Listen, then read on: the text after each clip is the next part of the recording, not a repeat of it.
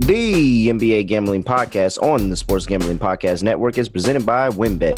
WynnBET is now live in Colorado, Indiana, Michigan, New Jersey, Tennessee, Virginia, Arizona, and Louisiana.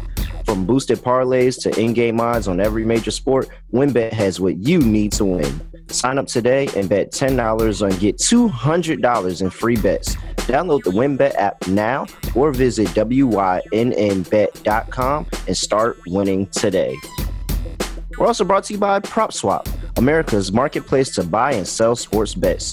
Use promo code SGP on your first deposit to receive up to $500 in bonus cash. Head over to PropSwap.com or download the PropSwap app. We're also brought to you by Stable Duel. Stable Duel is a horse racing DFS app where you can play free and paid games for real cash prizes. You can win as much as $15,000 with one entry. Head over to StableDuel.com to get started today. We're also brought to you by Better Fantasy. Better Fantasy is a free to play app that lets you bet on all your favorite NFL player props for a chance to win awesome prizes. Download the app today over at betterfantasy.com slash SGPN. That's betterfantasy.com slash SGPN. And don't forget to download the SGPN app, your home for all our free picks and podcasts.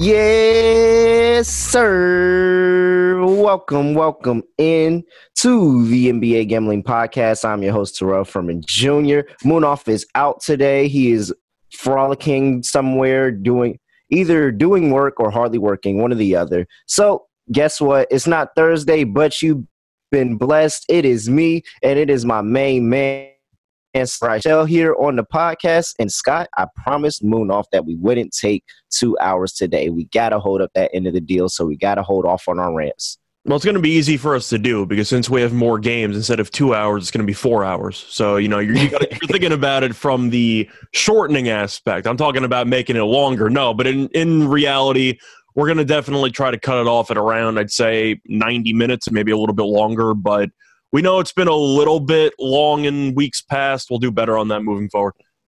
It's really hard for me not to rant because guess what? The Knicks, the Celtics, and the Trailblazers all play today. it's like that's that's begging me. You're literally begging me to just go off on a tangent at some point. And so I'm gonna try to check myself and make sure that I don't do it again.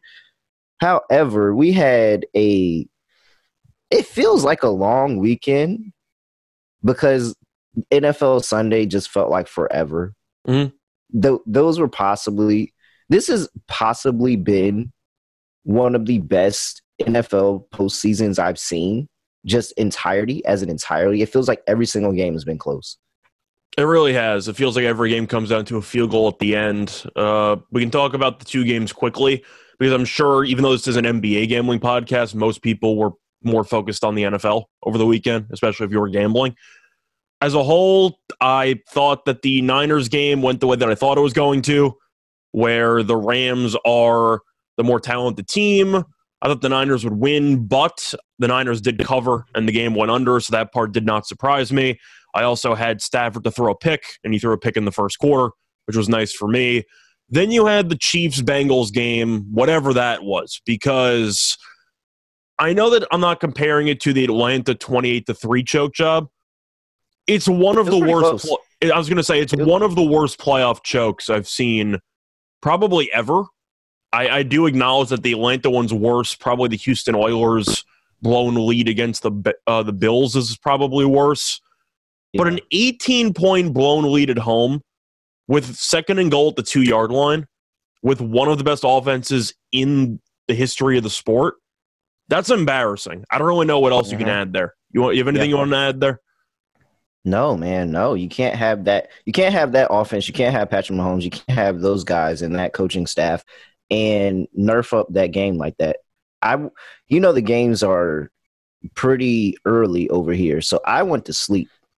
I was like, "This is in the bag." I went to sleep and woke up to Evan McPherson hitting a game-winning kick, and like, what the fuck just happened? And when I saw the game over, because they replay the games over for us during the daytime when we're actually working, I'm like, Jesus Christ, this is terrible. You can't go nine for twenty. I think it was even it might have been worse than nine for twenty. But you can't you can't do that. Fifty five yards and two picks in the second half. You can't. Patrick Mahomes cannot let that happen. That coaching staff cannot let that happen. So, you know, back in the lab for those guys, and we'll see them next season. We got Bengals and Rams in two weeks, and the Super Bowl bets are coming in. They are going to. I'm waiting to see the line on if that first kick is going to be a touchback or not, because it's always it's never a touchback.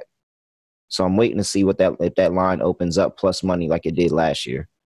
All I know is that the Bengals right now are about plus four. I'm definitely tempted by that. I feel like mm-hmm. the Rams should be closer if I had to make my own line. I'd probably put them closer to two and a half or three. I think 4 mm-hmm. sounds a bit much to me. So mm-hmm. I do think the Bengals have some value right now. But the main takeaway that I had, I know you mentioned Mahomes' passing numbers in the second half.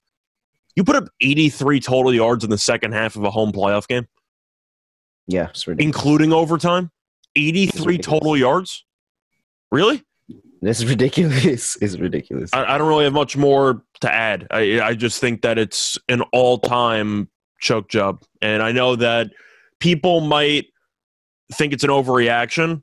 It's not. Just think of all of the variables involving how good this Chiefs offense is mm-hmm. Mm-hmm. and how, besides the one field goal drive, which involved, of course, them trailing at the time and then stalling out at the five yard line because Mahomes took two sacks and lost about 30 yards. Besides that drive, they basically had like one first down for about a quarter and a half. They really just didn't do anything. It was a phenomenal defensive job by Cincinnati. But when you have Mahomes, who's being labeled as one of the greatest, if not the greatest quarterback of all time, potentially, I call him the GOAT. I call him the GOAT. That's fair because on talent, you can make that argument. But yes, this is going to be a game that's on his resume or his legacy for worse for a long time because I'm not Absolutely. sure how you can shake this one. This is an all timer. So, last thing before we get into actual NBA on the NBA podcast, but I was happy with the end of the of how the game ended in overtime because now a week later, after everybody is shitting and like you got to give the other team another shot, you got to give the other team a shot, da da. No, they just proved if you play defense, you will win in overtime overtime is not always about just offense. If you play defense, you will win in overtime. So hopefully everybody yeah. stops whining, mm-hmm. or whining about you know adding, making sure that both teams get a chance to possess the ball because the Bengals showed that hey, we're going to take it. If we don't win the toss, we're going to take it. I still think that personally we're going to disagree here. I think that you should have both teams get possession just because I understand that if you play good defense, you'll get the ball back there is still an extreme amount of power that the coin toss possesses because having the ball first in overtime is a significant advantage. And I do mm. think that the logic behind the coin toss, at least in the beginning of the game, makes sense because both teams have possession. The point is, one team gets possession first in the first half, and the other team gets possession first in the second half. So I do think it's a little bit unfair to make the coin toss so powerful when it comes mm-hmm. to a dead heat game after 60 minutes. So that's my counterpoint. I get that if you play good defense, you know, you get the ball back anyway, but I do feel like there is too much power right now based on a coin, which I'm not a big fan of. That's my counter argument. I get that. I get that. All right, moving on to the NBA side of the slate that happened over the weekend. On Friday, me and Munaf had a show. I cashed my lock of the Hawks minus two against the lowly Boston Celtics. That was easy. Didn't even sweat that, not a wink. And then we get the I had the Minnesota Timberwolves again. That was back to back dogs on on the back to back, but they were just they just had too many points. It was just too many points, and you guys know I'm tempted by a very juicy money line. So it was way too many points for the Timberwolves. They ended up not even covering that game.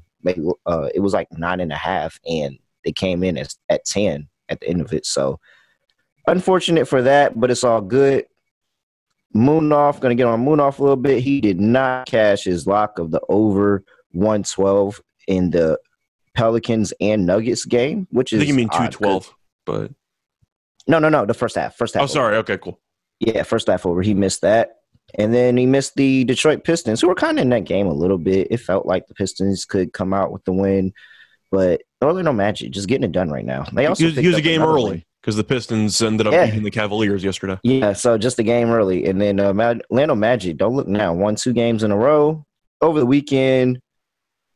Not really too much significant. I'm pretty sure everybody's paying attention to football. Basically, my takeaway from the weekend is Anthony Davis still ducks center smoke. That's all. That's all he did in that game against the Hawks. He ducked the center smoke, and they got the Hawks got literally anything they wanted in the paint, anything and everything they wanted in the paint because Anthony Davis was outside guarding Trae Young the entire game. I mean, the takeaway that you have to have there is that AD, we know how good he is defensively or how good he's supposed to be defensively. LeBron being out, I know LeBron's supposed to be a good defender. He hasn't tried the regular season defensively in years. So I don't I think that AD coming back is a bigger impact to the defense. You give up 129. You gave up 38 points in the fourth quarter. It was ridiculous. It, there's no reason they should have lost that game. There's no reason they shouldn't have covered that game. They didn't even Yeah. get the cover. They lost the cover by a half on the hook. Yeah. So it's absolute. That's absolutely ridiculous, and it just shows you that you have. It's so hard to when everything even aligns for the Lakers. It's so hard to back them. I know uh, I- it wasn't even. It wasn't good that LeBron wasn't playing in that game, but they were catching seven points. Yeah. on the road against the Hawks, and AD was playing, and AD had and Malik Monk gave 30, 30 and 10. Yeah. Malik Monk had 30 and 10, and they didn't he 33 actually, but same point. Yes. Yeah. So it's, it's ridiculous. Absolutely ridiculous.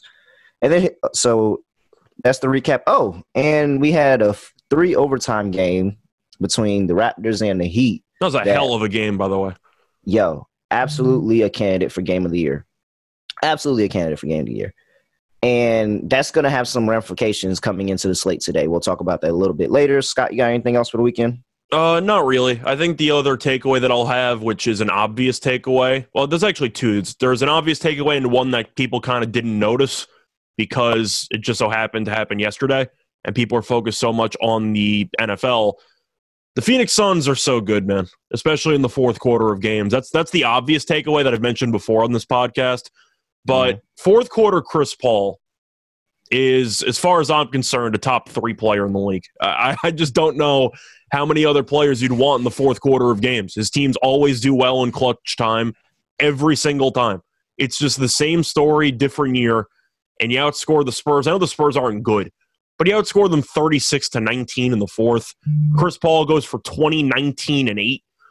It's just insane how good he is and how he's having this Brady like longevity where it feels like he's gotten somehow even better as he's gotten Yeah. older, which doesn't make any sense. But him and Booker have been great. Bridges with 26 yesterday. Biyombo's been really good. I think that's the sleeper part. They won 10 in a row, and Ayton hasn't played in the majority of this stretch. This team is just nuts.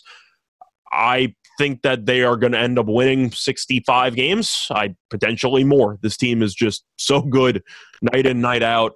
And that's the obvious takeaway. The one that got swept under the radar, kind of my disappointing, uh, I don't want to say rant, but just discussion. What the hell is Milwaukee doing? Hey, Because we got to bring on- it up. I, I was on Denver. I, I I get that you. I know you're on Denver, and you know, congrats to that. But I mean, 36 points at home. I mean, we got we got to at least mention it. I feel like nobody has brought it up, but if that would happen to the Warriors or to some other team, it'd be all over E ESPN, and people would be talking about how Curry was awful or how the team had a terrible game. And yet, Giannis, I know he won a title, and I know that he is one of the favorites to win MVP but I got to try to treat it the same, or at least be Mhm. consistent. This is an embarrassing loss that should be all over NBA TV, and it Mhm. just hasn't been. You can't lose by 36 at home to Denver. Like, that just can't happen. Yeah. That was a terrible loss. Terrible loss. I didn't expect it to be. I thought Denver was going to be close. I thought it was a, a tad bit too many points for Milwaukee at home, just seeing their track record, but absolutely terrible, brutal loss for them. I did not expect it to go that course. And then crazy thing is, I played. So I played uh, Jokic triple double and a win for plus eight hundred. Okay. This man finished with nine rebounds. I know. I, I, I triple double last week against the Pistons in the second game, And I believe he had 25, 19, and 8 after three quarters. And he finished with nine assists. This is ridiculous. And I was also on DeMar DeRozan yesterday, and he came out the game early because they were spanking Portland Mhm. really bad. As they But should. this sucks. This sucks. Like that sucks when that's the reason you lose a prop. And that's why I, it was so hard to bet 76ers uh Joel Embiid. It was so hard to bet Yeah. Joel Embiid props for me because I'm like, oh well, they should blow them out, and then Joel Embiid's gonna sit and he's not gonna get the rest of his props. But however, the 76ers just find themselves down at half every single game. Yeah, that's really what I discovered with Philly is that if you want to take some first half plays against them, you can. But even against Absolutely. bad teams, They're getting killed at half. garbage time does not exist because they're No. trailing at halftime. So they have to play up the whole time. That's Yeah. ridiculous. Absolutely ridiculous. All right. Let's talk about WynnBET. Ready to win money and boost your odds? WynnBET is now live in Arizona, Colorado, Indiana, Michigan, New Jersey, Tennessee, Virginia, and Louisiana. We are bringing the excitement of Wynn Las Vegas to online sports betting and casino play. Exclusive rewards right at your fingertips. Get in on all your favorite teams, players, sports from the NFL, NBA, MLB, NHL, golf, MMA, WNBA, college football, and more. WynnBET is now beginning pre. Well, no, they're not beginning pre-registration for the state of Louisiana because they're live in Louisiana. Louisiana is live. You can place a ten dollar bet, regardless of the outcome, and receive two hundred fifty dollars in free bets when WynnBET goes live in Louisiana. All the other new customers have a chance to win two hundred dollars in free bets with the same ten dollar bet.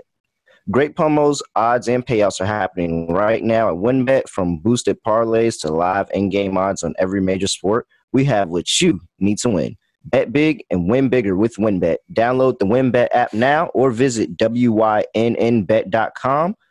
That's wynnbet.com. And there are also never, never, ever, ever, ever enough things to gamble on. And one sport that runs 365 days a year is horse racing. The best part is that now there's a new way to play ponies, especially if you're brand new to the sport. And I promise you, I don't know nothing about it, nothing at all. But I'm going out there, and I don't even remember what the famous guy that got all the horses that be uh, super drugged up or whatever. But I'm better than him.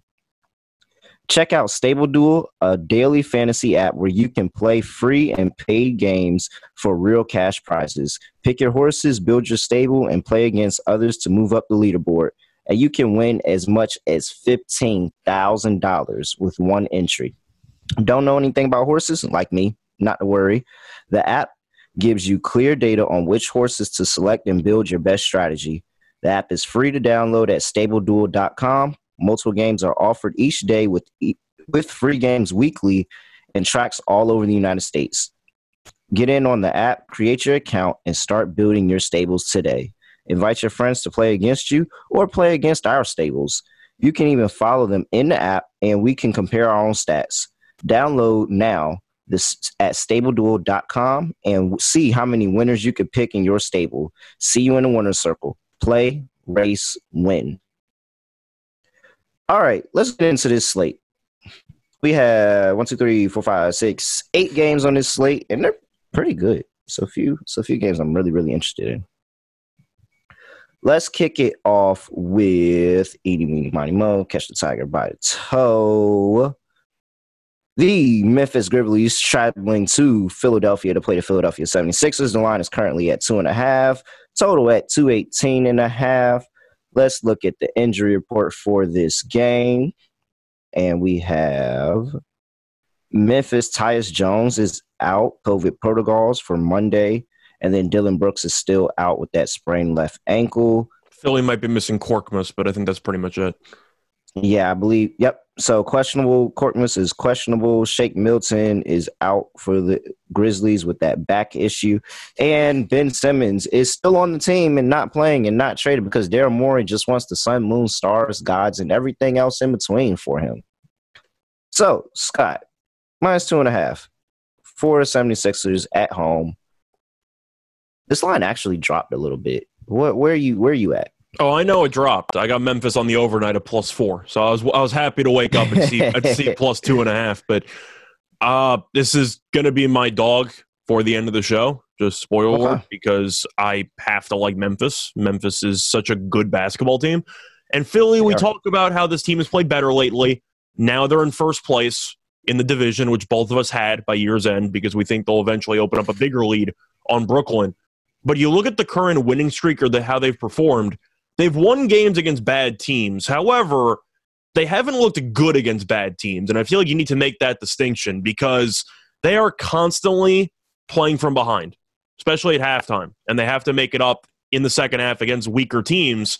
And I know that Embiid is basically unstoppable, but I do mm-hmm. think that the Grizzlies have enough big men that can at least make Embiid work for 30 plus points because Adams, we know, is a very physical guy who should not really get, I'd say, bodied by Embiid.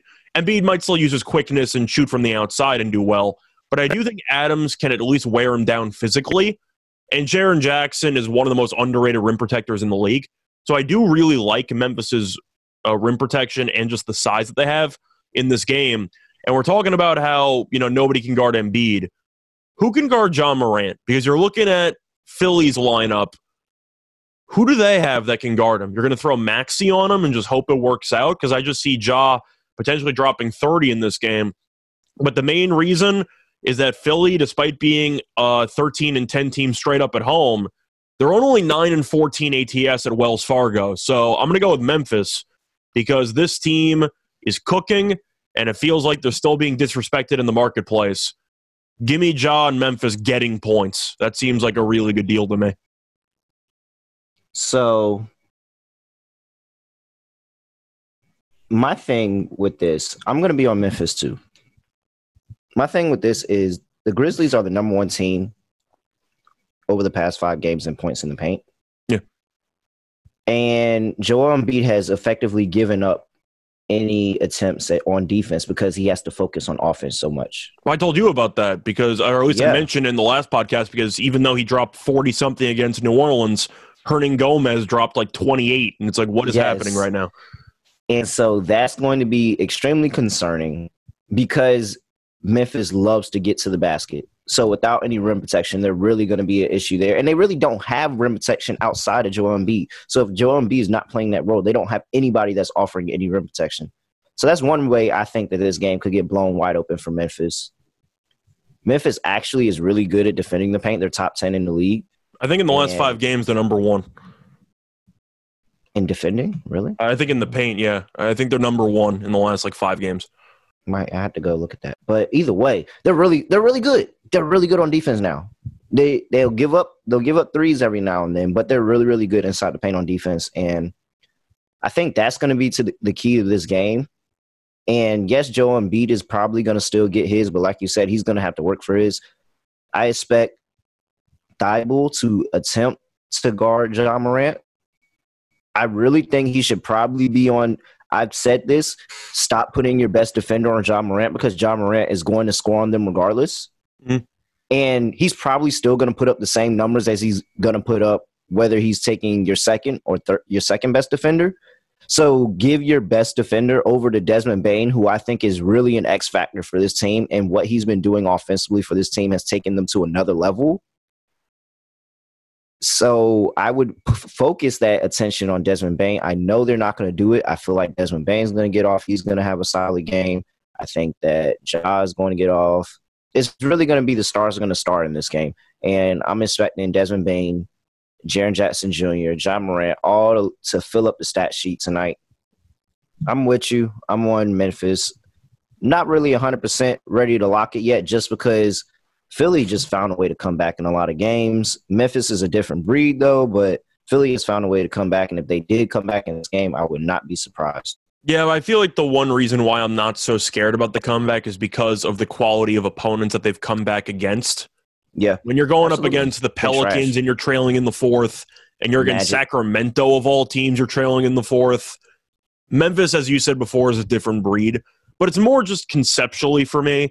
Memphis is one of the best teams in the league. Yep. They are 17 and 7 ATS on the road, so they're a really good road team as well. And Mhm.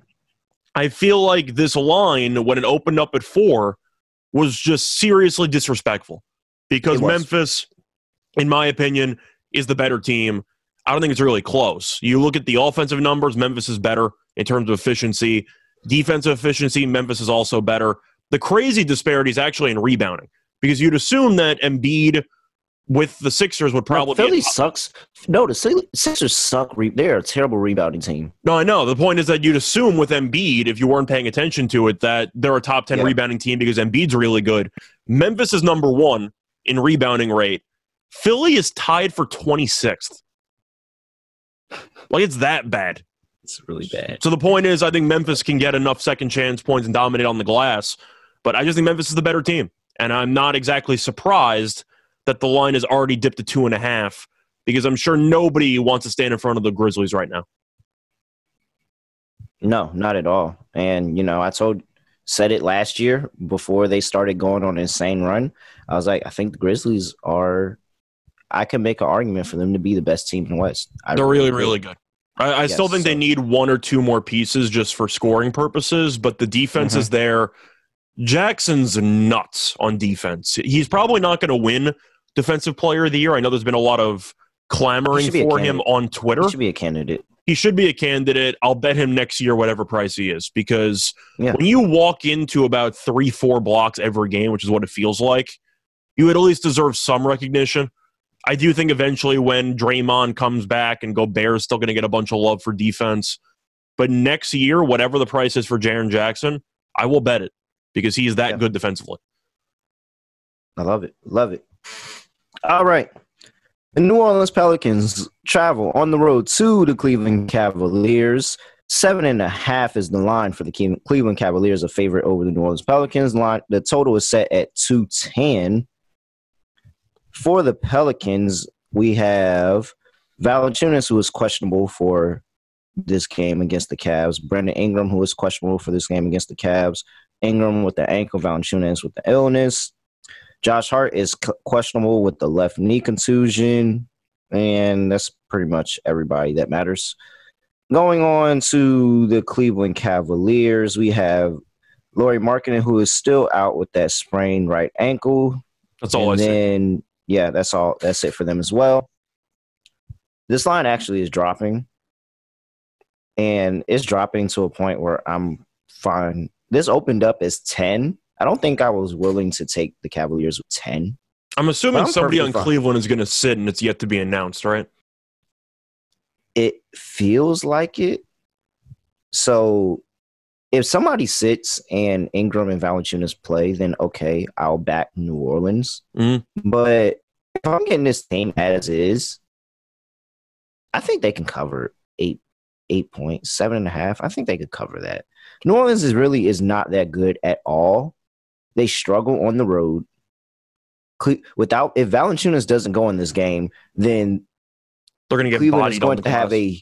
They're going to get killed on the glass. Cleveland's going to have a huge. I'm not even going to say that even if he does play, that he they're not going to make it tough on him because that's how they've been playing basketball. They at least made it tough on you to get boards, and they're going to tire you out. This team plays really good ball. Darius Garland is playing like an all star. Jarrett Allen is like an all star. And at some point when they announce the reserves, I expect at least one of them to be up there, if not both. I would not be with the injuries that's going on. I would not be surprised if both of them made it, but I I fully expect at least one of them to make it. So you have what? No, I, I was I was just gonna say I agree where you're coming from. Yeah, absolutely. Yes, yes. They're they're way too good. They're way too good. This team is well coached, and this team just finds a way to win to win games. I'm taking the first half spread, still on that trend. So I'm good with that. I'm taking the first half spread. That's spread. That's definitely a play in this game. But I do think that Cleveland can keep up the pressure and make this blow this game open a little bit and pull this in outside of that two possession range. Eight is kind of a key number in the NBA.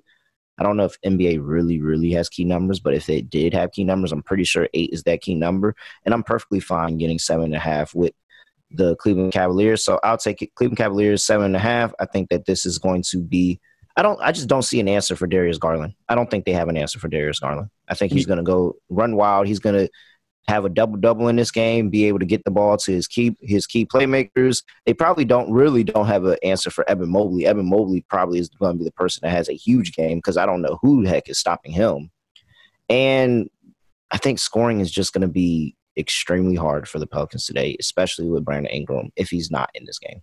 Yeah, Valanciunas is out. The main play I'll make, I'll take a player performance boost, and I'll take Allen double double with Cleveland to win at some plus price because if mm-hmm. Valanciunas is out, Allen's going to walk into about 13 rebounds. But I do think that on top of the reasons why you like the first half, because Cleveland's been very good at it throughout the entire season, I especially mm-hmm. like it in this one because I know they're playing a back to back. They just blew a lead to the Pistons yesterday. Yep. And I do mm-hmm. think that it's a very nice spot for Bickerstaff to coach up his guys and tell yep. them this is what happens when we stop trying. Like you got to play a full 48. It's the NBA. Let's get it. I'm assuming that's going to be the speech that he gives before the game. But if they fully just try for a full 48, and if they don't take their foot off the gas, they should win this game by 15 because Cleveland is just so much better in pretty much every area. I'm not sure what New Orleans does well. Plus, you have a bunch of guys. We're talking about theories that Cleveland might be a guy shorter. So Ingram's questionable. Valanciunas is questionable. So their two best players might not play. I got to go Josh with Hart. Josh Hart and, as well. And Hart's a good rebounder too. But I think we would agree. Ingram and Valanciunas are easily the best two players on that team.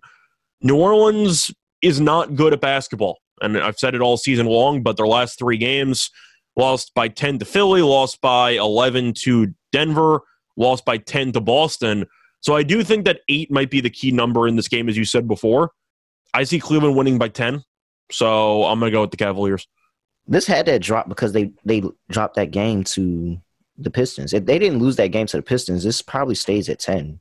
Probably. Getting, I think something getting, could do with potential rest on a back to back, but I think after losing to Detroit, I have a hard time believing Bickerstaff. Yeah, why would you? No, I wouldn't rest you. Nah, fuck that.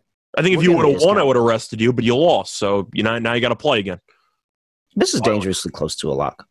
This is dangerously close to a lot. And I feel like teams been playing better on their on their second game of a back to back this season. I don't know the numbers, but I just feel like I've seen a lot of wins on the second game of back to back. That's one thing I really want to compare though. I've not done any research with regard to second night of a back to back performances following a win and following mm-hmm. a loss. I'm assuming the performances are a lot better following a loss.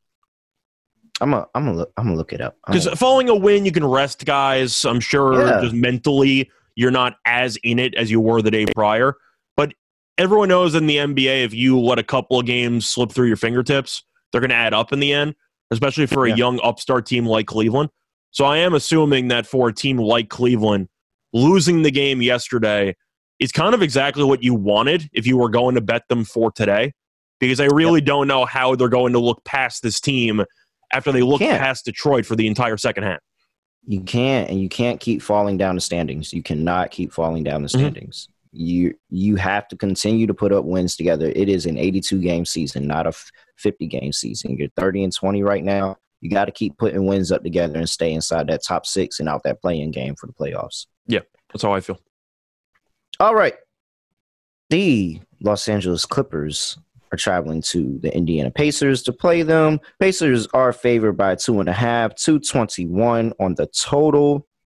For the Pacers in the injury report, uh, what's his name? What's my man's name? How you pronounce his name? You notice the center that nobody talks about. You're talking about for uh, Bitadze? Bidazi. That's it. Bidazi. I knew I knew how to say it. Bidazi. Bitadze, but it. close enough. Batazi? Batazi. There's a Z in there. Okay. So Batadzi. Oh, oh Batadzi. Okay. All right. You learn something new every day. I wonder what I'm going to learn new tomorrow.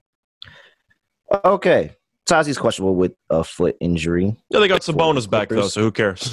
I mean, they upgraded anyway. I mean, yeah, for the Pacers, yeah, they, they really don't need them. We have Malcolm Brogdon shut down, so he's not playing. Turner shut CJ down. Mc- CJ McConnell is in the COVID nineteen. This team's just fucking tanking. Like they're just fucking tanking. They, and they Oshae Brissett, at this point. Oshae Brissett is questionable as well. No designation there. Let's go. The Los Angeles Clippers. Nicolas Batum is day to day. And then we already know about Kawhi and Paul George. Jason Preston, man, if he, I wanted to see him play this year. I really He was did. good at Ohio. I loved him at Ohio, man. I wanted to, and because this Clippers team doesn't have anything, he would have got the minutes, and I think he would have been really, really good. Oh, I can't wait till that guy gets. Yeah, unfortunately, he had foot surgery in October. He's pretty much out for the year. Yeah, So yeah. They said, "I'm." yeah, he, I doubt he comes back. I They said they much. He has a chance. Yeah. Yeah, he said he has a chance, but I doubt he comes back. But I do I have to give in the league. a quick shout out though. I know you're you're talking about Preston, but I got to segue a bit to Ty Lue. I got to give a shout out to Ty Lue. This is a hell of a coaching job because this team, as far as I'm concerned, was dead to rights about Yep. three week three weeks ago. I, I don't know what I- you were looking at for this team, saying you know I think they're going to turn it around because Paul George has gone AWOL. I know he was injured. Nobody knows when he's coming back. Kawhi's probably not going to play this season, and Mhm. now Morris is injured. And you're just going down the line. I have no idea how they're winning this many games, but it's a hell of a coaching job. I can't tell you how they're winning as many games. That's what I'm saying. So shout out to Ty Lue. I faded him a majority of these games. Yeah, it's great. It's great, and so that what makes the, that's what makes this kind of iffy because both of these teams should probably be tanking. Both of these teams should probably be trying to head towards the lottery. But yet, over the past few games, both of these teams are winning games, The Pacers are winning and games. so Pacers won a few. They had that run where nobody was playing, and they won a few games. Uh, let me just quickly. Yeah, they've lost four of their last five, but uh, the Clippers have won some Oh, games. dang, it's been that long since they beat the Warriors. They beat New Orleans, and then sorry, not New Orleans. They beat uh, Golden State in that ridiculous overtime game, and then they immediately lost four of their next five. oh my gosh! But the Clippers, how do I? How do I? back I'm ta- I'm taking the Clippers. It's just on Are you? principle for me. I know it's a back to back. They killed Charlotte yesterday. I'm not really sure how they won that handily, but they won by 25, so they got to rest a decent That's amount I'm of their starters in the fourth. I mean, you're looking at the actual lineups here. Morris played 23. Jackson played 27. He led all starters with 27 minutes. So they got to rest a bunch of guys, which bodes well for them here. It's more just based on principle for me. There's no way I'm laying points with Indiana. And that was my key part of this. I don't know how, in my right mind, how in any anybody's right mind, you can lay points with Indiana. You can't. It just doesn't sound. It just doesn't sound right. Even if Indiana wins this game, I would not be surprised if it's on some last second bullshit. I don't know how I could possibly lay points with Indiana. They also just played each other a couple of weeks ago or recently, and the Clippers won that game by six. Now, it is a little bit different because Batum's questionable. He somehow had 32 points in that game. I'm not sure how that happened, but the Pacers had Sabonis in that game. They had Levert, missing a couple guys in between. But the point is, the Clippers already beat them once head to head. Indiana's just a team that I get on paper should be good.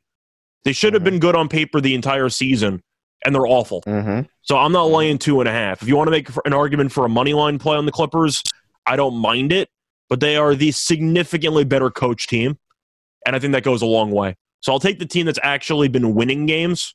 They've won three of their last four. and They've been playing decently.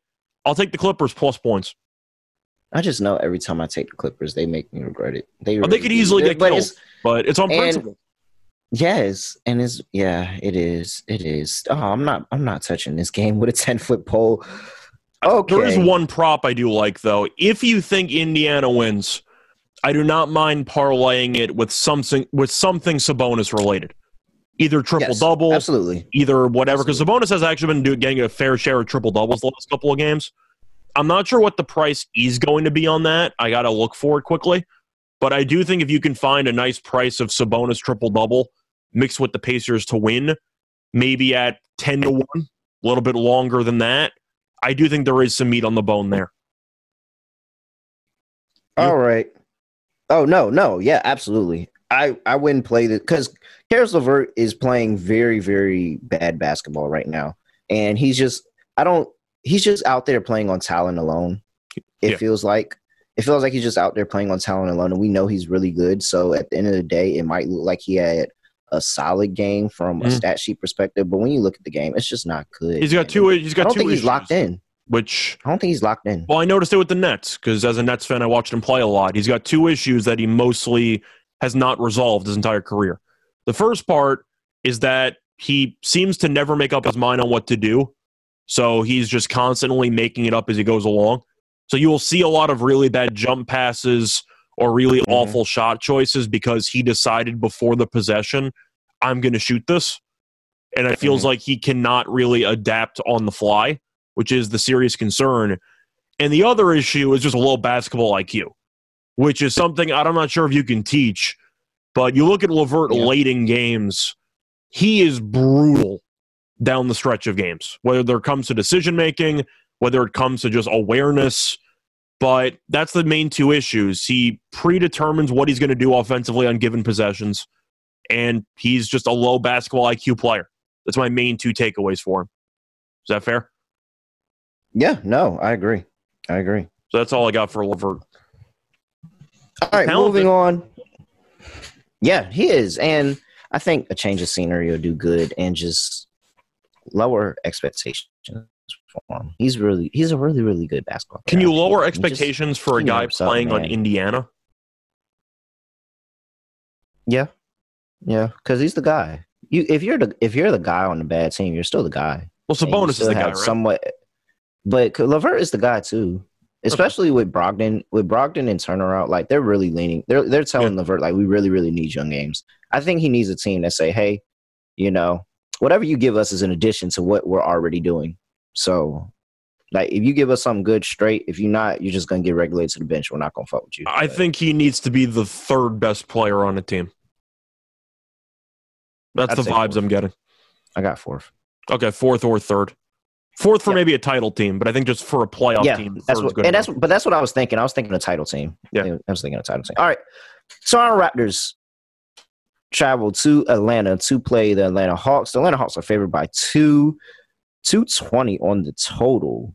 We haven't talked about totals much. Hey, Have you liked any of these totals going on first? Uh, I just realized we haven't talked about totals. Yeah, not really. I think maybe the under in the Cleveland game. If you just think that there's a good chance if Ingram does not play, New Orleans is just going to look awful offensively for the entire game. I know that that's a low total. I'd probably look at a Mhm. team total there, but New Orleans, in Mhm. my opinion, is not reaching 100 in that game if Cleveland's going to cover. I just think Cleveland defensively wears them down. As for the other games, I really would take not Memphis team total. yeah, I blindly have to consider Memphis team total or at least the over in the Clippers game because when you just played the other team and that game landed at 272, I got to look at an over 221. That does feel a, a tad low. It does feel a tad low. All right. Back to the Raptors and the Hawks. Nothing significant on the injury report for those two teams.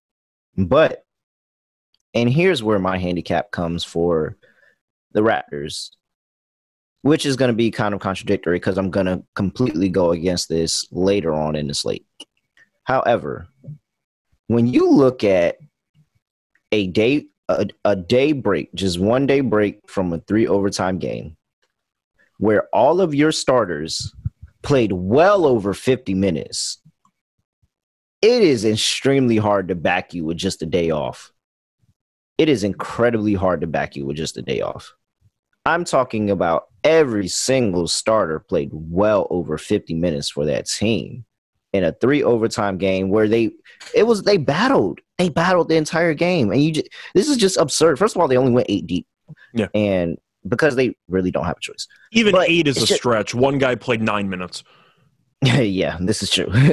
So Siakam 56 Anunoby 56 Scottie Barnes 56 Fred VanVleet 54 Gary Trent Jr. 56 that is absurd. That is absolutely absurd and I said it once, I'll say it a million times. I was calling for this run by Atlanta. I said this run was coming. I said they were going to be over 500 by the time they got to All Star. This team knows what they need to do. They're looking up at the standings very temporarily, looking up at the standings at Toronto. And that 10 game home uh, losing streak that they had, don't look now, but they've now won one, two, three, four, five, six, six games at home. So I think they found their mojo back. I think that they're getting healthier. DeAndre Hunter coming back for this team was absolutely the shit and single handedly turned up the notch a tad bit defensively. But the fact that he he adds another level of scoring to that team, it just shows why they were so easy and so willing to part ways with Cam Reddish because they believed in DeAndre Hunter.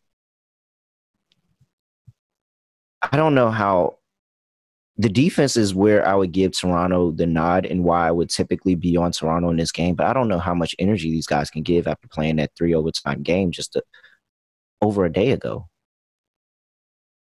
We're on the same page. I, I feel like this is close to lock territory for me, but I haven't officially put it in because Atlanta did play yesterday and they had to come back from behind with a very impressive fourth quarter. So we're talking about fatigue with one day off after playing fifty something minutes. No, they didn't play yesterday. That was no, no. Was I, was, I was saying Toronto has one day off. Atlanta oh. played against the Lakers yesterday. Was that yesterday? Yeah. Oh my gosh, the the freaking time zone here thing is killing me. So for me, that was Sunday, and so I'm like, oh wait, Sunday was yesterday. No, yeah, wait. That, that, that's why. oh no, cause yeah, so so I'm looking at my sheet, and it for me it was Sunday but the Hawks and the Raptors play on Tuesday because oh, okay. yeah, so that's what's throwing me off, and I'm like, that was yesterday, really? It yeah. absolutely was yesterday. So that's because why the I, the rest I went from that game. I went from that game to the Chiefs game. Yeah, yeah the, the rest spot's tough though because Toronto had one day off after playing fifty something minutes for every starter. Atlanta had no days off, and they played their starters a decent amount of minutes because they needed to. They outscored them by 18 points in the fourth quarter. But to go through the minutes for Atlanta yesterday, Trae Young played 37, and mm-hmm. that was actually it. I, I actually got actually got to take it back. Yeah, Atlanta did a really it good is. job of balancing the minutes. Like yeah, it's because they can go 10 deep. They yeah, can they can, but Trae went 37. No other starter or no other player went over 27. So yeah. I have to like Atlanta here. I take it back. I did not realize they rested everybody that well, but it's close to lock territory. It might actually be lock territory now that I actually see the minute distribution from yesterday. Good job by the Hawks there. Nice job by McMillan. But I'm I, locking it. Yeah, I I'm conceptually have to assume Toronto is going to be as flat as a pancake in this game because I don't know how they're so going to walk. So my only concern is there was a portion in that game where Trae Young was grabbing at his shoulder. Okay. And we know we known that shoulder to give him problems. So while he is not listed on the injury report, and we're going to go ahead and say that he's fine because he's not listed, I know that that shoulder is bothering him. Okay. So that is the only thing that could possibly give me some concern if that limits him at all. But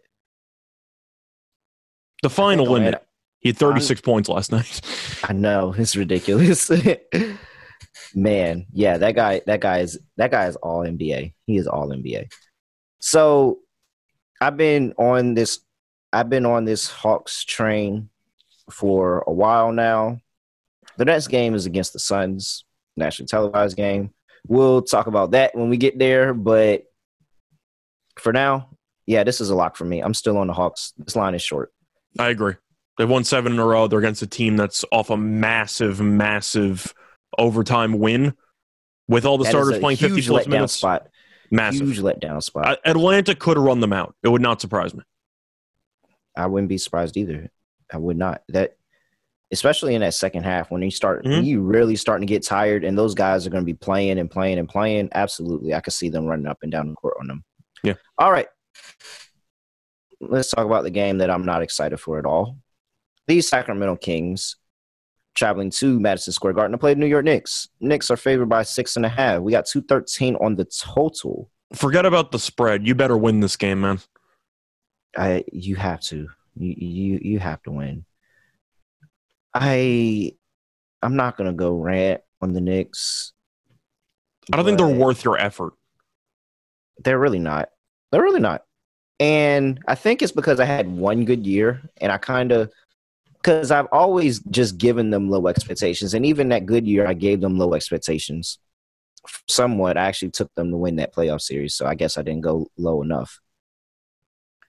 However, let me get into the injury report real quick. De'Aaron Fox is questionable. De'Aaron Fox is going to go off just because he's questionable. He's going to he's going to play and he's going to end up going off. I'll tell you what I'll do. If Mar- he's not going to play, but you can continue. And Marvin Bagley is out. And for the New York Knicks, we have Nerlens Noel, who is day to day. Derrick Rose planning to come back after the All Star break. I am interested to see how this rotation thins even more when Derrick Rose is in the lineup. I am trying not to be pessimistic. So please correct me where you feel like I'm wrong. I have no idea how I can plan to lay this many points with the Knicks. I I honestly do not trust them at this point. I have seen them beat bad teams. I have seen them cover this number against bad teams. And yet I am still terrified, absolutely terrified to take this number. I can very much see the Knicks being down in this game and having to come back to win on some late buzzer beater type shit. I pray they don't lose the game. But I, I I don't see how I can this rotation has got to be one of the single most frustrating things in the entire NBA for me. Po- Possibly because, you know, I'm, I'm a fan. Starters in particular. Yes. We are giving minutes to bums. I will say it. I don't care.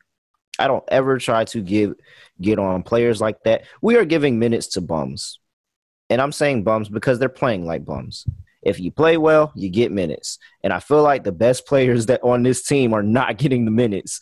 And so it's very, very frustrating. And it's what Thibs does. And so I don't know why I'm surprised. Thibs is going to Thibs. Thibs has always done this. I couldn't tell you the name of the guy that was starting over Jimmy Butler for so many years. Couldn't tell you his name. Don't even remember his name. So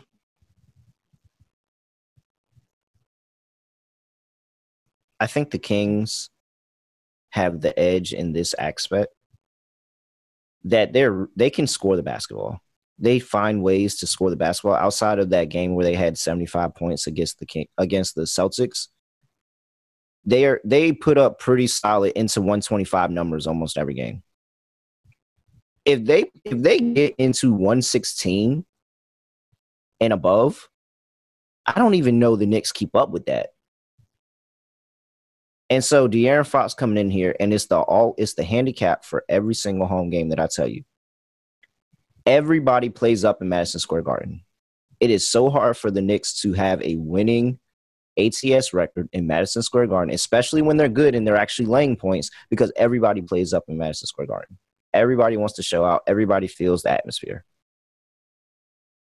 So when I look at the pieces and I look at Aaron Fox, Buddy Hield, guys that are out here playing for their next job, essentially, because it sounds like that their names are floating around in trade rumors. I'm terrified, terrified to terrified to take this team. I think we're on the same page. I, I can't lay six and a half on. I said for the same breakdown for the Clippers Pacers game. On principle, I can't lay points with the Pacers. On principle, I cannot lay six and a half with the Knicks. I, I just can't do it. Now the Kings are terrible. They are really, really Trash. Bad. They've lost trash. six in I a don't even know why we're having this conversation. Why are They've we lost six in a row. But I do agree with you that until you get confirmation that Fox is out, there is a chance you beat a serious line move if Fox comes back. Because if he is announced active, this line probably drops to what, four? Somewhere, somewhere around that. So you could beat a line move there. But I have to look at the Kings for all the reasons you said, just because they can actually score. And that's a problem with the Knicks. But I do think that if you're looking for a prop, which is not up right now, I was kind of hoping it would be, if Fox is out, you better believe I'm taking pretty much anything Halliburton related because that 38 is unreal. it's unreal. That for especially for him, especially for him, that 38 was unreal, and that just and that just goes again against Philly. And what the fuck? How did they let Tyrese Halliburton score 38? But oh my god, that was a great game.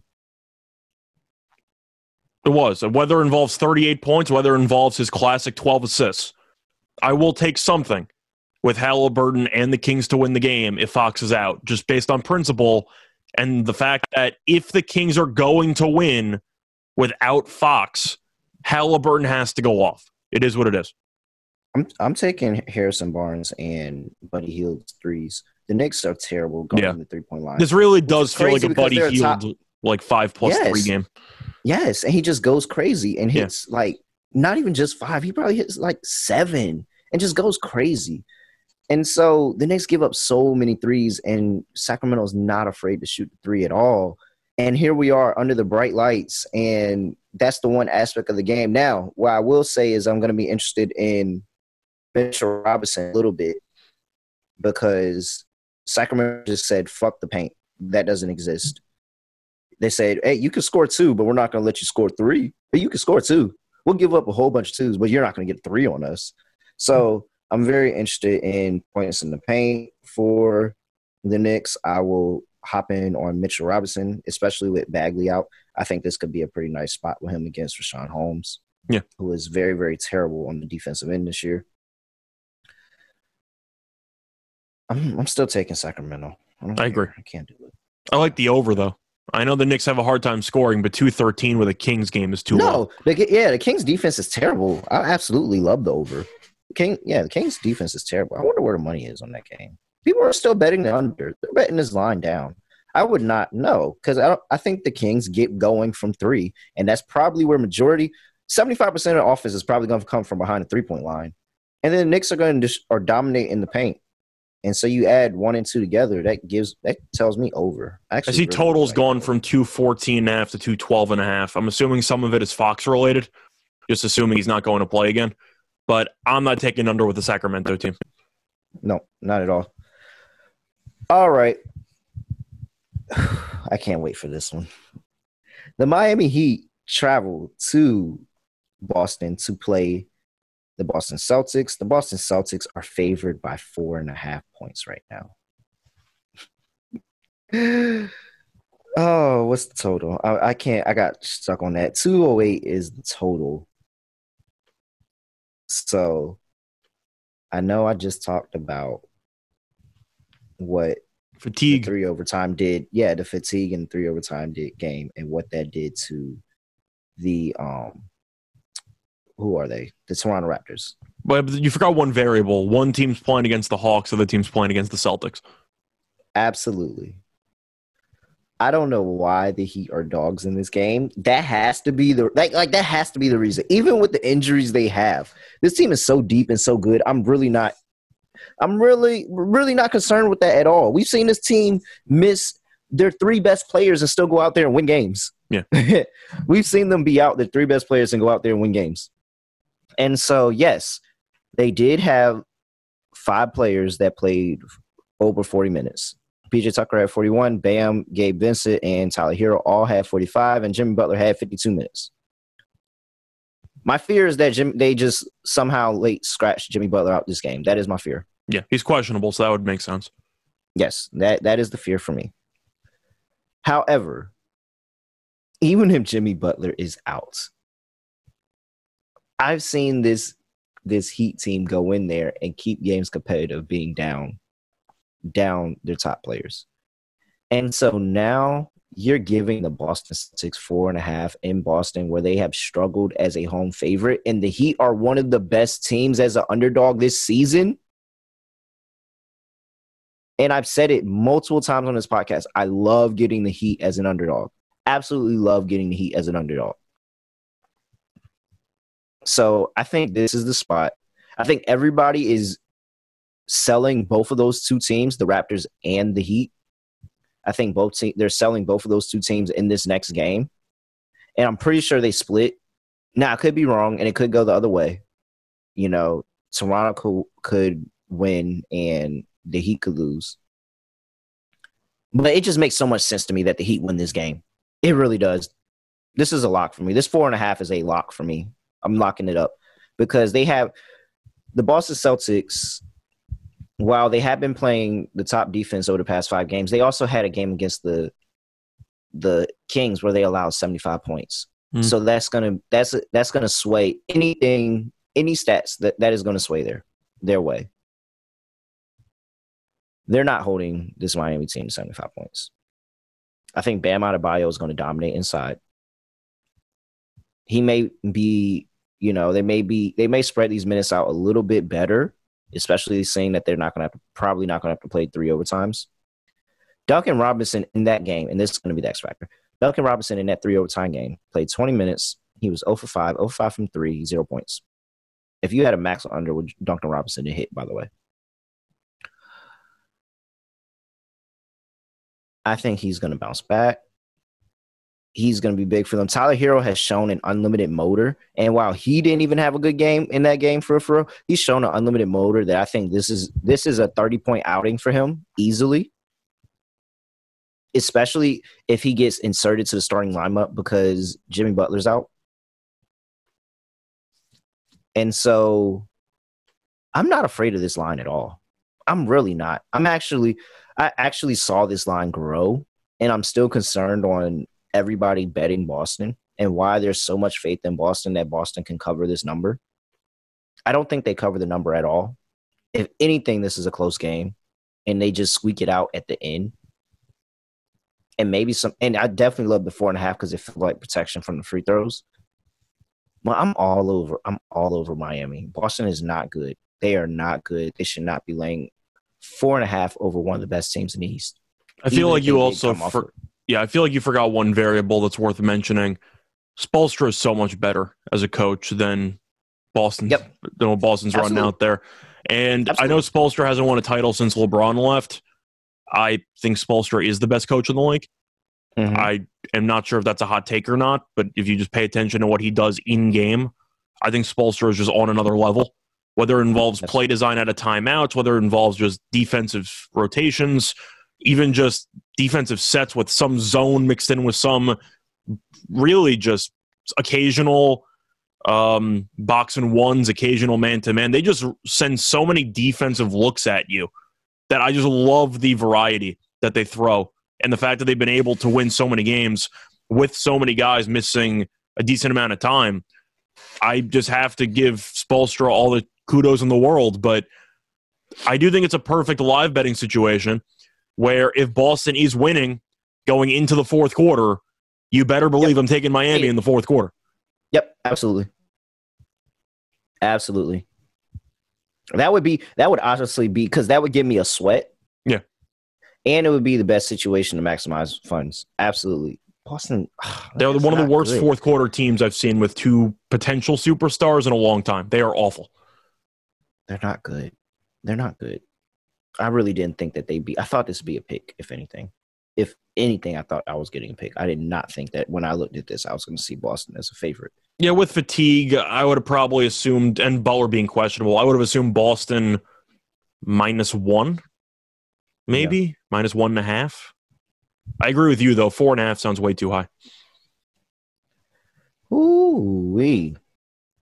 All right let's talk about Prop Swap. The NBA Gambling Podcast is brought to you by Prop Swap, where America buys and sells sports bets. The only thing more exciting than watching the NFL playoffs is prop swapping the NFL playoffs. Last weekend, Prop Swap's biggest week ever, as bettors from across the country cashed in on their Super Bowl futures. Like Zach from Colorado, who sold a $100 150 to 1 Bengals t- Super Bowl ticket for $1,500. That is looking great. Zach locked in his profit when he turned his $100 bet into $1,500, and the buyer got better odds than any sports book. PropSwap has buy- thousands of buyers across the country, so you'll always find the best odds and collect the most money for your bets. Hurry and download the free PropSwap app today. PropSwap has fantastic features like filtering listed tickets based on the best value, a free activity feed to stay in the know with all the big sales and red hot tickets for sale, a loyalty rewards program that turns your ticket sales into extra bonus cash, and a first deposit cash match using promo code SGP on your first deposit, and PropSwap will match your deposit up to $500. Join the real sports bettors on PropSwap, where America buys and sells sports bets. Fantasy season may be over, but the action is coming on The action is still coming on the Better Fantasy. Download their free to play app where player props for the NFL playoffs. You can also enter their player prop pools and win big when you win. We love Better Fantasy because they can because we can win awesome prizes and even raise some money for charity along the way too. It's totally free to play and you'll earn better credits by completing challenges and using them to place your bets. Better Fantasy is available worldwide and in all 50 states. Download the app today over at betterfantasy.com slash SGPN. That's betterfantasy.com slash SGPN. And the SGPN app is now live in the App Store and Google Play Store. That gives you easy access to all our picks and podcasts. So don't forget to toss us an app review and download the SGPN app today. All right. The Golden State Warriors are traveling to Houston to play Houston Rockets. This line is now, it's been hovering around 10 and a half. 11 is back at 10 and a half now. 229 on the total. What what are we doing? What are we doing here? It, it feels like the easy answer is just say, hey, just take Golden State. But the Houston Rockets made this a game last time. The concern I have with Golden State is really just based on what happened this past weekend. Uh, it's mostly just a personal bias, but I had the Warriors, you know, minus the six against the Nets. It closed at nine and a half or even 10 because Harden was ruled out. So I felt like I was on top of the world. They're up 19 points in the second half, and they blew a 19 point lead to Kyrie Irving and a bunch of scrubs. Mm-hmm. That, that, that's how the game went. Uh, there really wasn't much more to add. I also had some props on Curry, which was an absolute disaster it was one of the worst games I've ever seen Curry play. But I feel like that's the one thing that we got to talk about. Curry's been a mess for like the last month. He's been awful. And he's had the mm-hmm. occasional outburst. He had 39 against Indiana. He had the mm-hmm. game winning shot against Houston. He played well against Minnesota. He's mm-hmm. been brutal in pretty much every other game for the last month. So I guess my question is if Curry's going to struggle or he's going to continue playing the way that he has for the last month, do you trust Golden State covering 10 and a half if Curry ends up going on another tour date and goes 5 for 17? Yes, because I trust Andrew Wiggins. Okay. I think that's it. I think I think it's worth discussing. I'm putting Yes, it, it oh, it absolutely is. It absolutely is. Absolutely is, and it is a testament to. I guess you would say a testament to Steph that wow he's playing so bad and the Warriors don't look that good, mm-hmm. but I'm putting everything in Andrew Wiggins in this game. I think this is. I think Andrew Wiggins is on a tear since he made that All Star, and everybody is like, "What? Why the fuck is Andrew Wiggins an All Star?" Literally, that's just what it feels like. Social media and a lot of they're like Andrew Wiggins is an all star. And granted, yes, I do think that in a positionless all star game, I would 100% like to see Devin Booker starting over Andrew Wiggins. But I'm not saying that Andrew Wiggins doesn't deserve to be starting. Like Andrew Wiggins is having the most efficient year of his career. And so I think Andrew Wiggins is going to come out here against the Houston Rocket teams that just said fuck defense. I don't care.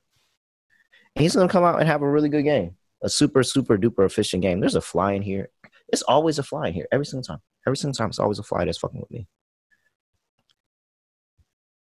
Andrew Wiggins is playing really good basketball. Klay actually kind of feels like he's getting his step back. Yeah. A little bit. I'm still thinking he has a ways to go, but he's he's working his way there. And ultimately, I still like the pieces around this Warriors squad to keep it close. I do think that if you talk to me about a first half play for Houston, I would be interested because the Warriors start games so slow on the road. The third quarter is a bloodbath in every Warriors game. And that's where I am afraid that this is the game where the game gets blown open the third quarter. And I don't think that that fourth quarter is going to be enough for Houston to come back in it. So I would entertain a Houston first half play but I'm still going to take the Warriors and the 10 and a half. I'm not going to lock this one though, but I'm to take the Warriors. My favorite play in this game is a team total. I know I just roasted Curry because honestly, I have to mention it because he's been so bad for the last month. My favorite play is the Warriors team total over. because the total in this one's around 229. They're favored by about 10. So you're looking at close to yeah, about 119, give or take, a little bit uh, around there. I don't really care because you're looking at Houston the last couple of games. They gave up 134 to San Antonio. They gave up Mhm. 125 to Portland, both at home, by the way. And you look at Golden State, even though they scored 110 against the Nets, they really did not shoot the ball well. So the pace was there. They scored 124 against Minnesota. They scored 130 against an elite Dallas defense. But Golden State with Klay seems to have just ramped up the tempo. And we know Houston plays fast. They don't play well, but they play fast. So I expect to see a lot of pace. I expect to see a lot of quick shots.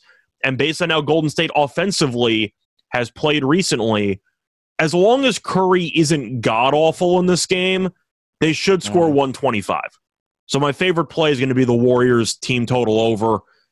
The full game over, I'm tempted by, but Golden State's defense is still very good even without Draymond. Of course, it's not as good as when Draymond's there, but I do have questions if Houston's going to find ways to score, especially in the second half. But I really expect Golden State to score 125 here. I got to like the team total over for Golden State. Are we still? Hmm. So does Houston keep up?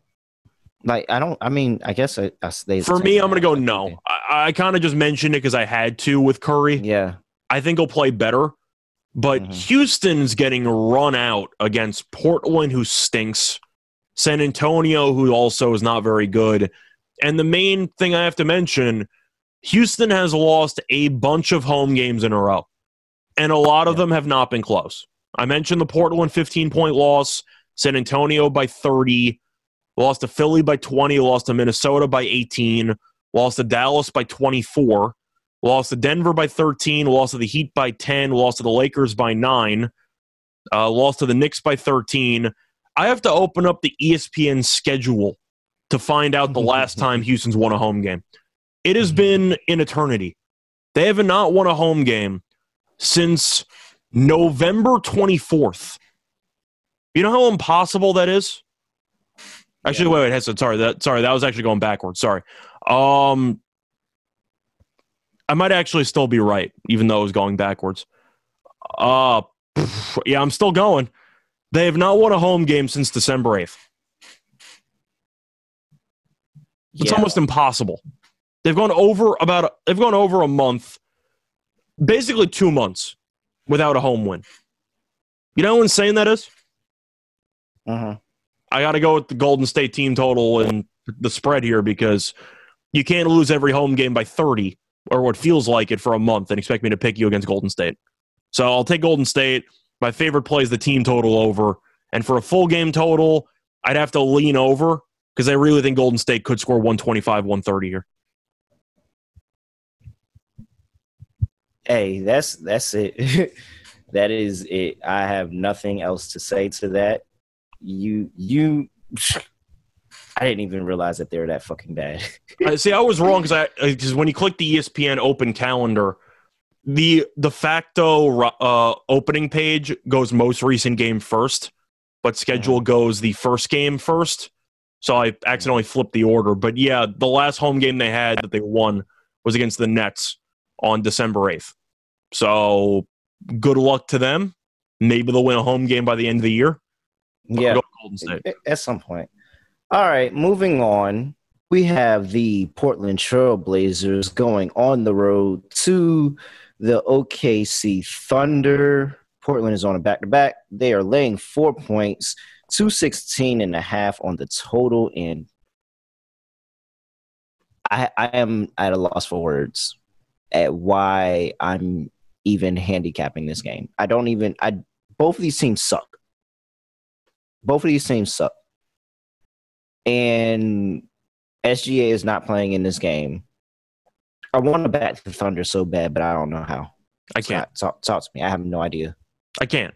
Uh, I want to make a case too because the Thunder are a team with Gilgeous-Alexander that I actually like. I think that they are a team that, even though they're not good, they have some.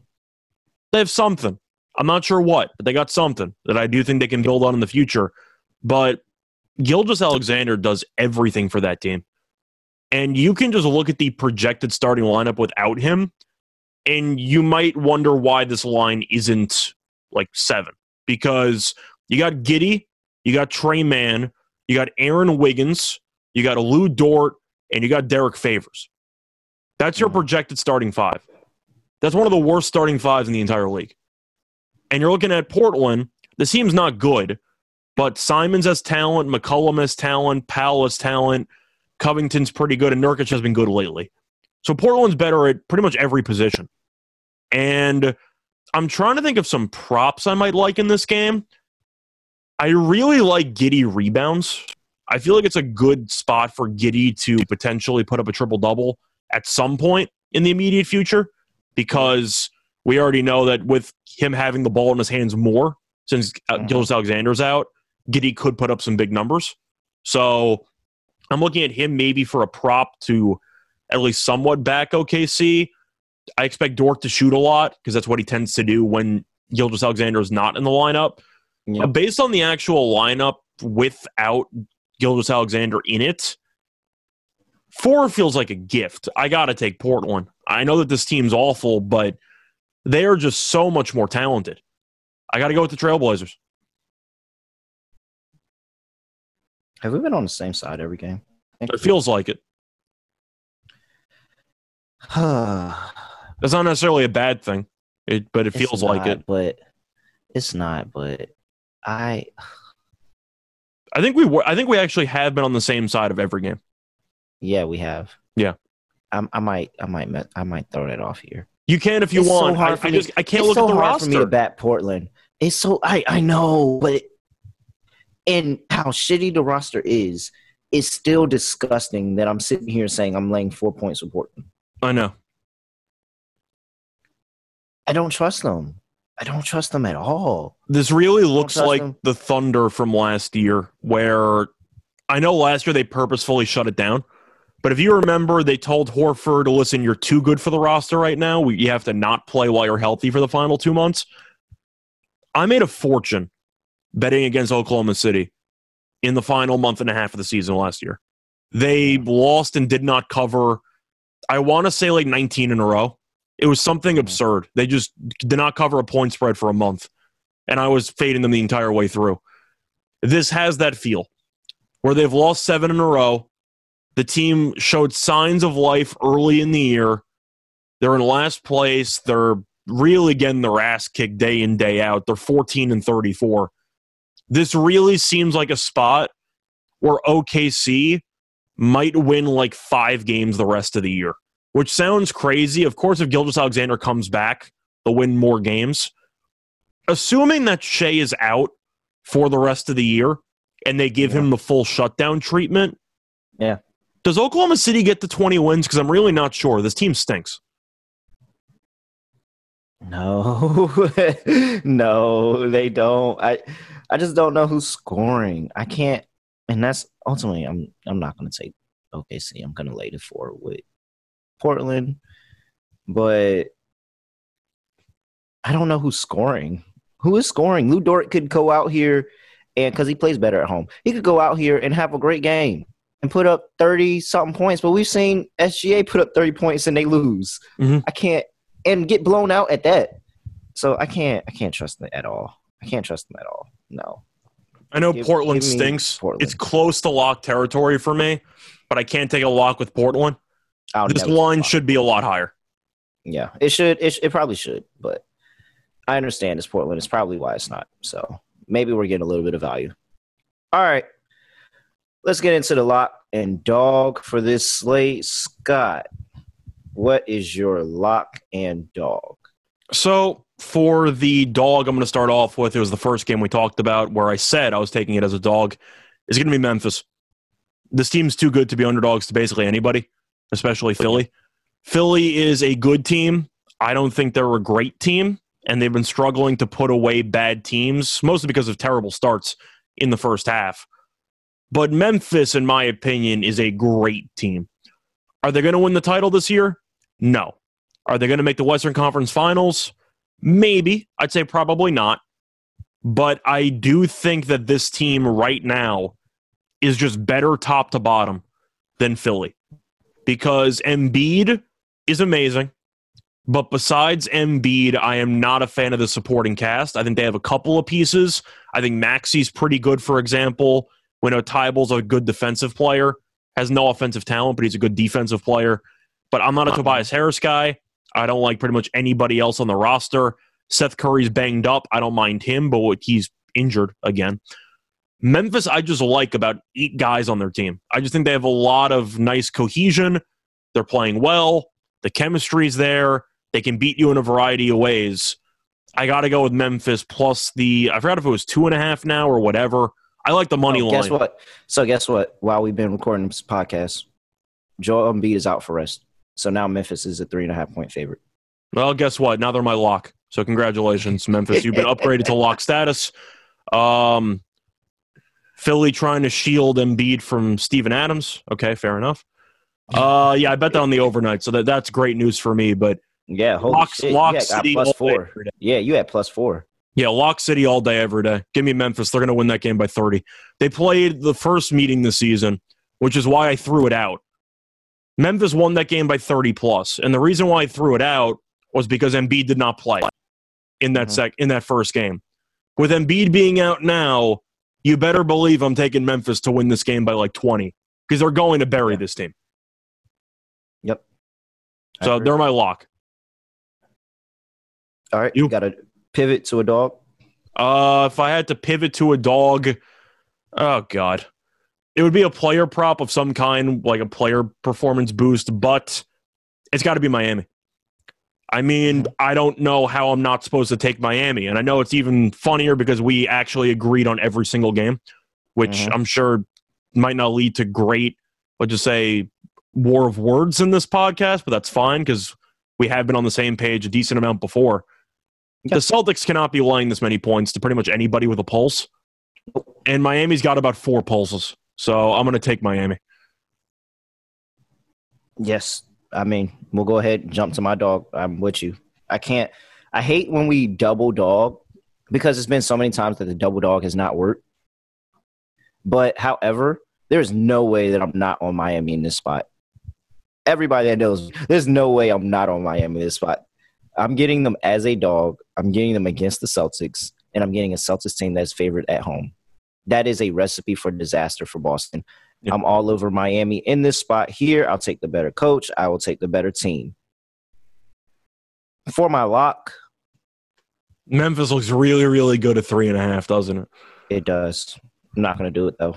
Yeah. I'm going to stick with them. Who I had before. I'll take the Hawks minus two. Okay. Hawks are playing good basketball now. Hawks are playing good basketball now. And so I think that because of the 50 plus minutes, because they really don't have a rotation at all, and they're just kind of playing their starters absurd minute, absurd amount of minutes, I wouldn't be surprised if somebody late scratches out of this game for the Raptors, and that would make me feel even better about the Hawks. Mhm. But this is the point where the this Atlanta team has come so far in such a quick span, and they've gotten themselves right back into the play playing game. Like when people were saying Atlanta vastly, we talked about how Atlanta was so bad compared to our expectations of them before. Well, now they're starting to look like that team that we had expectations of. And while they'll never catch the record that we thought that we they'll have, I think that they'll 100% be a major key piece in the playing game. So this is an opportunity for them to stick it to an Eastern Conference foe, to bring the Raptors down and to bring themselves up. I'm going to take the back the Hawks to make a statement at home. Minus two. They should win this game comfortably, probably by about eight or nine. Yeah, I expect Toronto to have about seven oxygen tanks like by the actual bench because I'm not sure they can breathe after that triple overtime game. I agree. They were going to be my lock, or at least they were going to be in consideration before the Embiid news just dropped. Mhm. Now I just auto have to play Memphis. I, I got them, of course, at four. They're going to be my dog anyway. Yeah. But they already won by 30 when Philly was missing Embiid. they should win by at least 20 here. So yeah, that's my that's going to be my lock and dog. Yeah, I'm sick. I didn't get a I didn't get a play in on Memphis when they were a dog. I would have loved. I mean, you can get them now. I know, of course, you lost some value on it, but you can Yeah, make a serious absolutely, argument take- that even though you lost about seven and a half points of value based on where it is now, Embiid might be worth like 15 points on this team. They are so Yeah. bad without him. They're so bad. I think he's like ten. I think he's definitely. I know I was, I was exaggerating because, of course, you'll hear the argument from actual odds makers. No player's worth more than like four or five points. Nah, fuck that. Look at the Philly Nah. team without Embiid and tell me that he's not worth like 10 points. Nah, fuck that. All right, let's go. Okay, Scott, let people know where they can find you. So you can find me on Twitter at Reichel Radio, R E I C H E L Radio. Besides that, I do my daily YouTube pick show and my daily live stream uh, every three o'clock Eastern time on the Winners and Winers YouTube page. So check me out there. Once again, it's a live stream. We read every comment. If you want to drop by and let us know about a game you want us to talk about, then we'll talk about it. So keep that in mind. Besides that, really just been enjoying everything sports related for especially the last couple of weeks. The NFL playoffs have been crazy, but still writing articles in SGPN, still keeping busy, still doing a bunch of editing. I actually just started editing the Die Hard Eagles podcast as well, so I got that going for me. And other than that, happy to be on the show with you again. Yes, it's always a great time whenever we're together. You guys know where to find me at really real underscore underscore. Let's see here. I think I have a play I want to give out before we go real quick. Just need to check something real. Uh, ooh. I might load up even more in Memphis minus or my, Memphis. No, so so by the way, that and that's that's the game I was talking about. That's the game I was talking about. So let's let's hop in on Desmond Brooks because Thybulle is gonna be on you mean Bane, right? Bane. Yeah, Desmond Okay. Bane. I said Desmond Brooks. Desmond Bane. Because Thybulle's gonna be on Shaw. They're gonna put Thybulle on Shaw. And so Desmond Bane's I like his threes. I like his points. I think Desmond Bane has a really, really good day today. But all right, everybody. That's end of the pod. We didn't take two hours as promised. Somewhere around that 130 range, somewhere somewhere like that again, I really got to figure this out. I have no idea how to end this podcast. And maybe this is just how I do it by saying I have no idea how I'm going to end this podcast and just ending it like I'm about to do right now. Because we are out. Basketball, give me, give me, give me the ball because I'm gonna go it. Basketball, give me, give me, give me the ball because I'm